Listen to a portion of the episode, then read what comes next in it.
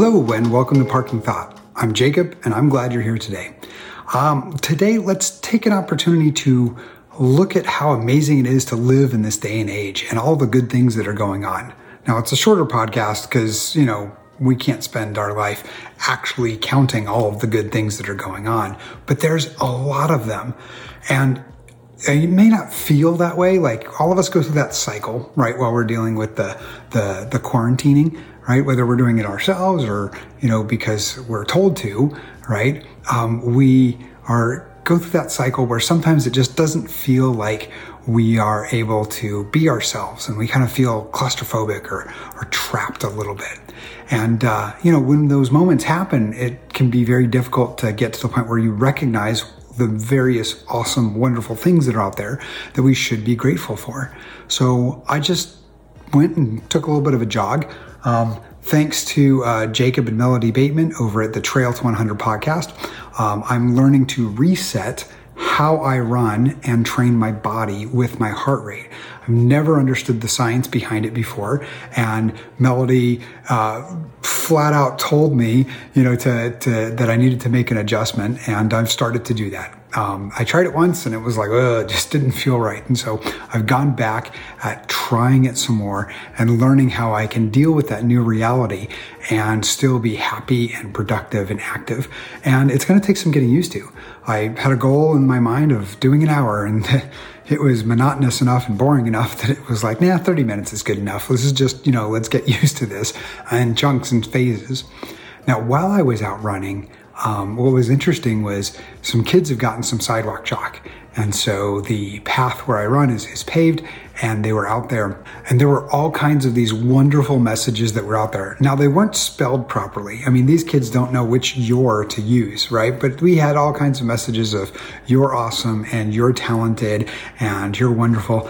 And, you know, I was right in that moment in life where I could listen to that. I could hear and feel the message they were trying to send, despite the fact that sometimes spelling errors can be distracting. That wasn't the case here.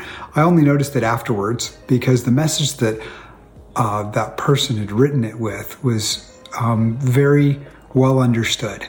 And I think a lot of times when we get ourselves through those anxious moments, we forget or we have a difficulty understanding the loving messages that are around us that we can recognize and appreciate. We live in a wonderful time. I mean, this is amazing right? I, I know that there's one of my listeners out there who's been concerned about whether the internet would get shut off. And that is so far removed from reality. Um, it, I just don't think it's going to happen. I don't think it can happen um, to the, the sense of what we've created and how various entities are dependent upon it is really difficult to, uh, to be able to shut off, right? The economy, what parts of it are working, are working because of the internet. And shutting that off would be political suicide if it was a political leader trying it. And if it was some, you know, nobody's got the economic incentive to shut it off either. So it might happen for other circumstances, but there's no political or economic incentive for shutting things off, you know, at that scale. And so I think we're safe. And it allows us to stay connected. We've done family video calls every Sunday since this has started, and it's started to make video calling my parents uh, pretty normal and video calling my in-laws pretty normal.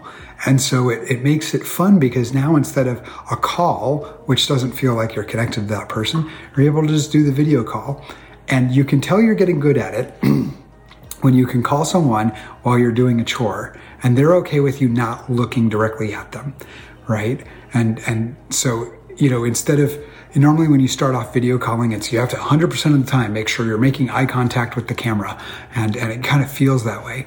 But as you get more comfortable using it, you actually get to the point where it's like, hey, I'm going to look over here at what's going on outside. And the person doesn't feel it's rude because they're still listening to you, right? We don't, when we have a regular conversation, we don't directly stare at the same person. So as we get used to using this video technology, um, it becomes easier to do that and have that be our normal. I did this on Sunday. I was making bread and uh, I was able to call my mom as I was doing the cleanup. Now I tried to reduce the noise of the activities I was making so I could you know, so the call would be pleasant. But I was able to, you know, wipe off the counter and do a couple other things and be in that space and then look over and, and be able to see her while I was doing that. And that was so pleasant and normal. And it's getting more normalized. And it's such a nice feeling to be able to have that, um, where even though we can't be physically present together, um, we are able to do those things. And oh my goodness, my neighborhood is so friendly these days. Everybody knows that we're going through a bit of suck and they're waving at each other and saying hello. And, you know, from, from six feet or more, they're getting, you know, a conversation and being able to say hi and, and talk to one another. And it's really pretty cool uh, to be able to have those things out there. I mean, we live in an age where we have electricity. I mean, we, we take that so much for granted. You know, could you imagine doing this without any information, without any electricity? You would have had family members die, you know, by this point. And so being able to be here in the space that we're in is awesome. Now, I'd like to also share an article. I'll put that in the, the show notes here. Um, well, I'll just, it wasn't a very good article, but it did have one good idea. And it was this idea that the governments of the world did not stop the coronavirus. And when you think about it, they just don't have the power to. There's there's not enough people in the army, there's not enough police officers out there. They don't have the ability to make a difference with the coronavirus. It is all of us choosing to stay home. Right? We are getting on top of this thing as a society. We are making progress, and it's all because we are choosing to stay home, right? Even if the government in your area is telling you that you have to be locked inside your room or whatever the case may be, uh, guys, they don't have all the time in the world to enforce that. You're choosing to follow that. And I used to have to do this in the military all the time. I would get an order and I'd have to follow it. That was the law, that's the way it was. And I didn't always agree with the order. So I made sure I took a minute inside of myself to make it my choice to follow that order and to find ways where I could still be myself and follow that order. And it took practice and years of practice. So if you're feeling kind of like, you know, oh, I'm, I'm being told to do this by this ah, politician, right? politicians aside, make it your choice to do the right thing, right? Make it your choice, right, to live within the rules. When you make it your choice and you discipline yourself that way, it gives you a new sense of freedom. Um, I, you know, I don't watch rated R movies, but I have seen a couple of them in my life, and one of them was The Shawshank Redemption.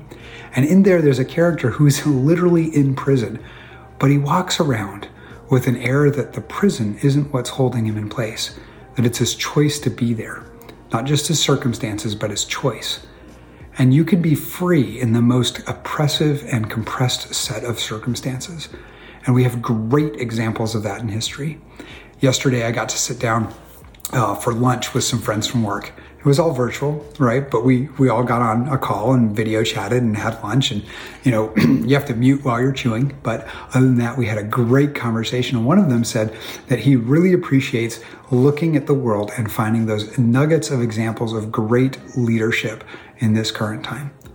And he, um, you know, he pulled out some really good examples that are out there. So I want to challenge you to look for the good today and share it with somebody else. This is what will help turn things around. It's not just be grateful inside yourself. Find something you're grateful for and share that with somebody else.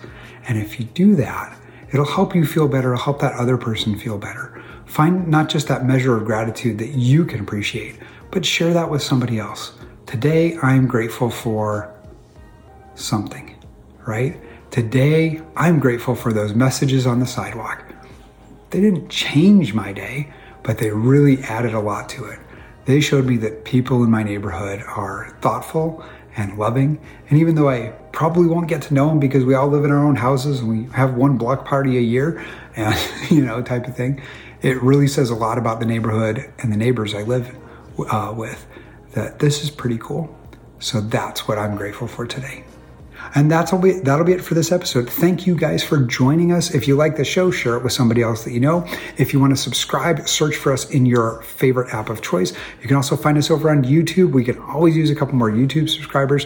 And if you're too lazy to do even that, go over to parkingthought.com. We have all of the subscribe links curated right for you.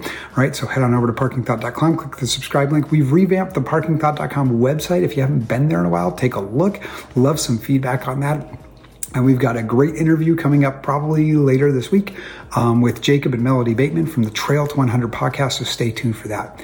Well, as I challenge you at the end of every episode, remember in a world where you can be anything, why not choose to be grateful?